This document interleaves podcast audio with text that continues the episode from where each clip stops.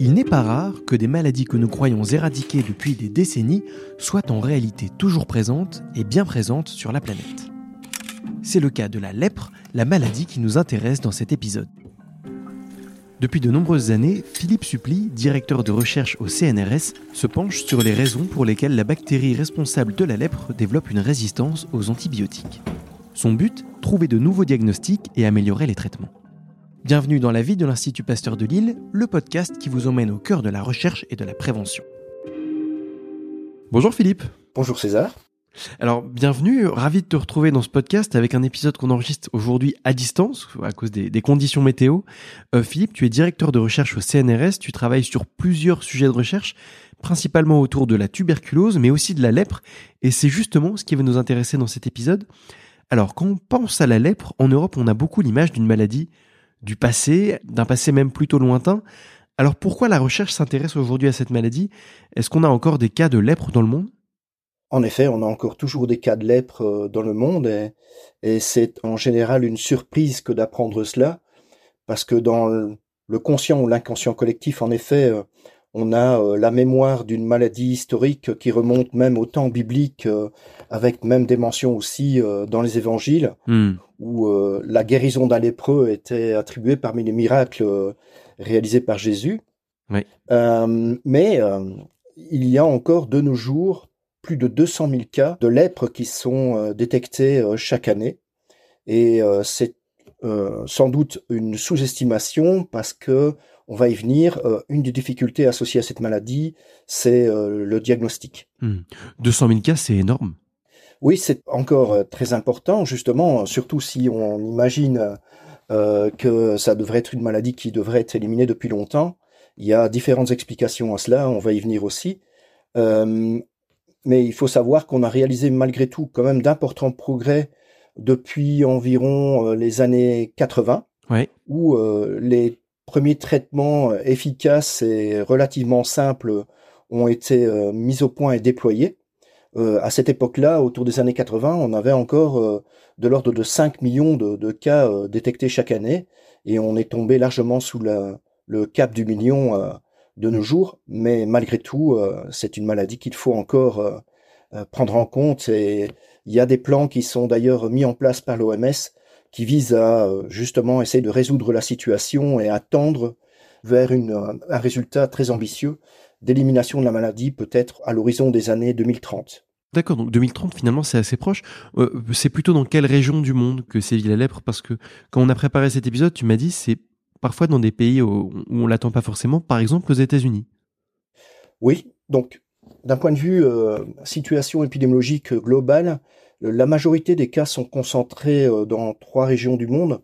Donc l'Asie du Sud-Est, principalement en Inde et en Indonésie, en Amérique du Sud aussi, au Brésil notamment, et euh, en Afrique. Dans pas mal de pays d'Afrique, la maladie est encore présente, avec des foyers euh, importants, euh, notamment à, Madagascar et dans les îles des Comores, un endroit d'ailleurs où on, travaille en collaboration avec des partenaires sur des projets centrés sur cette maladie.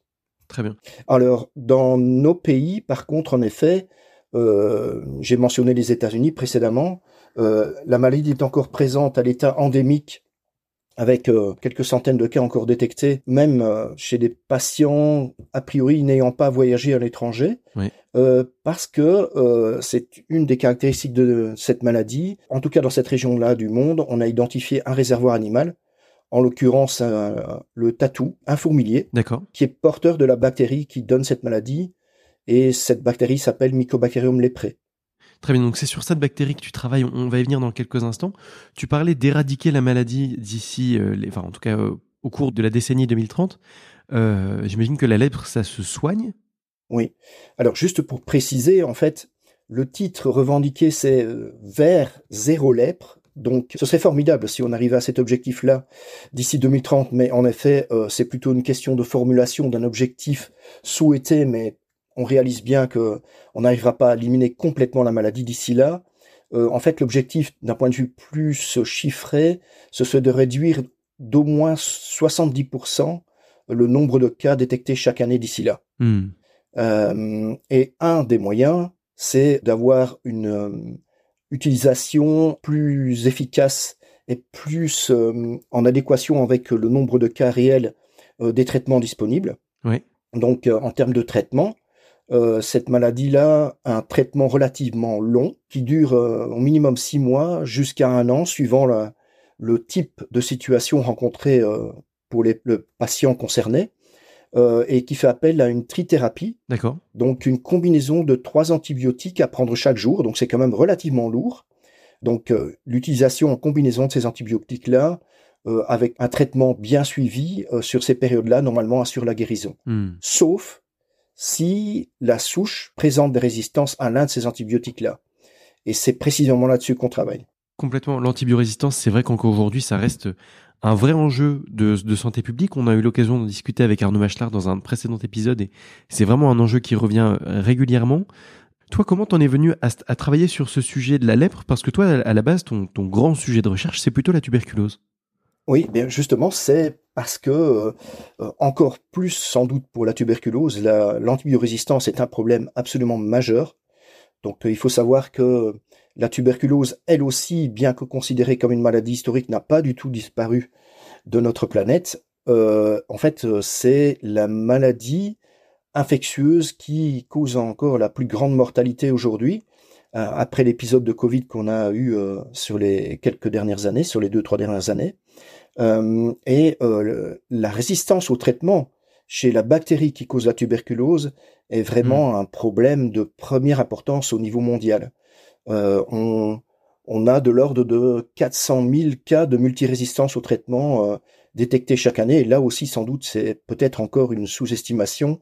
Et euh, donc, je travaille beaucoup sur cet aspect-là pour la tuberculose, sur des aspects de d'abord d'identification des mutations chez la bactérie qui sont responsables de, de ces résistances, et aussi sur le développement en partenariat avec une euh, biotech qui est située sur le campus de l'Institut Pasteur de Lille, qui s'appelle Genoscreen, sur le développement de diagnostics moléculaires pour justement détecter de façon plus rapide et plus efficace ces mutations de résistance pour mieux adapter les traitements chez les patients. Et en travaillant sur ce domaine-là, pour la tuberculose, j'ai été presque naturellement, j'allais dire, amené à, m'intéresser aussi à la lèpre, parce que euh, les bactéries qui causent la tuberculose et qui causent la lèpre sont apparentées. Elles font partie d'une même famille de bactéries qui s'appelle les mycobactéries et elles partagent certaines caractéristiques communes d'un point de vue biologique, d'une certaine euh, insensibilité à certains médicaments qui sont utilisés pour traiter d'autres pathogènes. En termes de vitesse de réplication aussi, ce sont des bactéries qui se répliquent extrêmement lentement. Et ça, ça pose aussi des problèmes d'un point de vue diagnostique, parce que si on met par exemple la mycobactérie qui cause la tuberculose en culture, il faut attendre jusqu'à deux mois avant d'avoir un résultat diagnostique complet. Euh, donc c'est un temps extrêmement long et on n'est pas certain de pouvoir définir le traitement optimal pour le patient. Hmm. Et aussi, euh, une autre similarité entre ces bactéries, c'est les défis médicaux associés à ces deux maladies, qui sont justement les difficultés diagnostiques, mais aussi certaines caractéristiques, par exemple un temps d'incubation très long pour la maladie, les personnes peuvent être porteuses asymptomatiques pendant plusieurs années, voire même peut-être plusieurs dizaines d'années, avant de vraiment déclarer la maladie. Donc il y a toute une série de défis là qu'il s'agit de résoudre, et c'est là-dessus euh, que je travaille, du coup, à la fois pour la tuberculose et pour la lèpre. Ouais, donc il y a quelque chose d'intéressant, c'est finalement quand tu travailles sur les, façons d'éradiquer la tuberculose, les deux sujets avancent vraiment en même temps. Tout à fait. En fait, je travaille sur les deux sujets en parallèle avec des approches qui sont similaires. On utilise des techniques qu'on appelle les techniques de génomique. D'accord.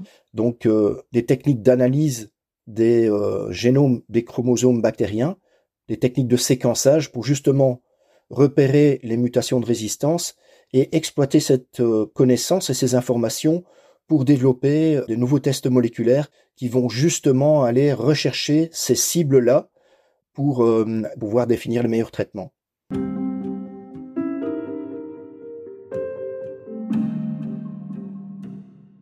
Philippe, tu le disais, toi tu travailles avec euh, l'entreprise Genoscreen. Pourquoi c'est aussi important d'avoir des acteurs privés qui s'engagent sur ces maladies? L'importance d'avoir un partenaire industriel, euh, elle est euh, à rechercher du côté de justement du développement des applications, parce que moi je, suis chercheur académique, donc je, suis dans un laboratoire du CNRS et ma première mission c'est de la, recherche de nouvelles connaissances d'un point de vue fondamental, mais l'objectif est aussi évidemment de pouvoir exploiter ces connaissances pour développer de nouveaux outils pour combattre les maladies en question.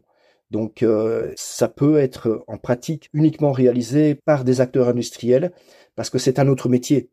Il faut une structuration différente, il faut une assise euh, industrielle, commerciale, technique euh, euh, spécifique qu'on n'a pas dans les laboratoires de, recherche fondamentale. Et donc, dans mon cas, c'est assez idéal parce que cette biotech, donc cette entreprise de biotechnologie, d'abord est spécialisée en génomique, donc c'est aussi les, méthodologies que moi j'utilise dans mes projets de recherche fondamentale. Et puis ensuite, elle est située sur le campus de l'Institut Pasteur Lille, juste à une centaine de mètres de mon laboratoire et donc la connexion s'est faite euh, de façon euh, relativement facile et je travaille avec euh, cette entreprise-là depuis maintenant 16 ans. Hmm. Donc on a tout un historique de développement qui précède même... Ah donc ça fait longtemps. Oui, qui précède même ce dont on parle aujourd'hui, donc les projets sur la lèpre, les projets sur la tuberculose pour détecter la résistance. On a développé d'autres outils par le passé dont on pourrait discuter peut-être à une autre occasion. On voit que les sujets de la lèpre, de la tuberculose aussi, c'est des sujets qui sont très mouvants. Toi, tu dis ça fait 16 euh, ans que tu es sur ces sujets-là. Qu'est-ce qui a le plus évolué entre le moment où tu as commencé à travailler sur ces sujets et aujourd'hui Quelles ont été les grandes avancées de la recherche ces dernières décennies?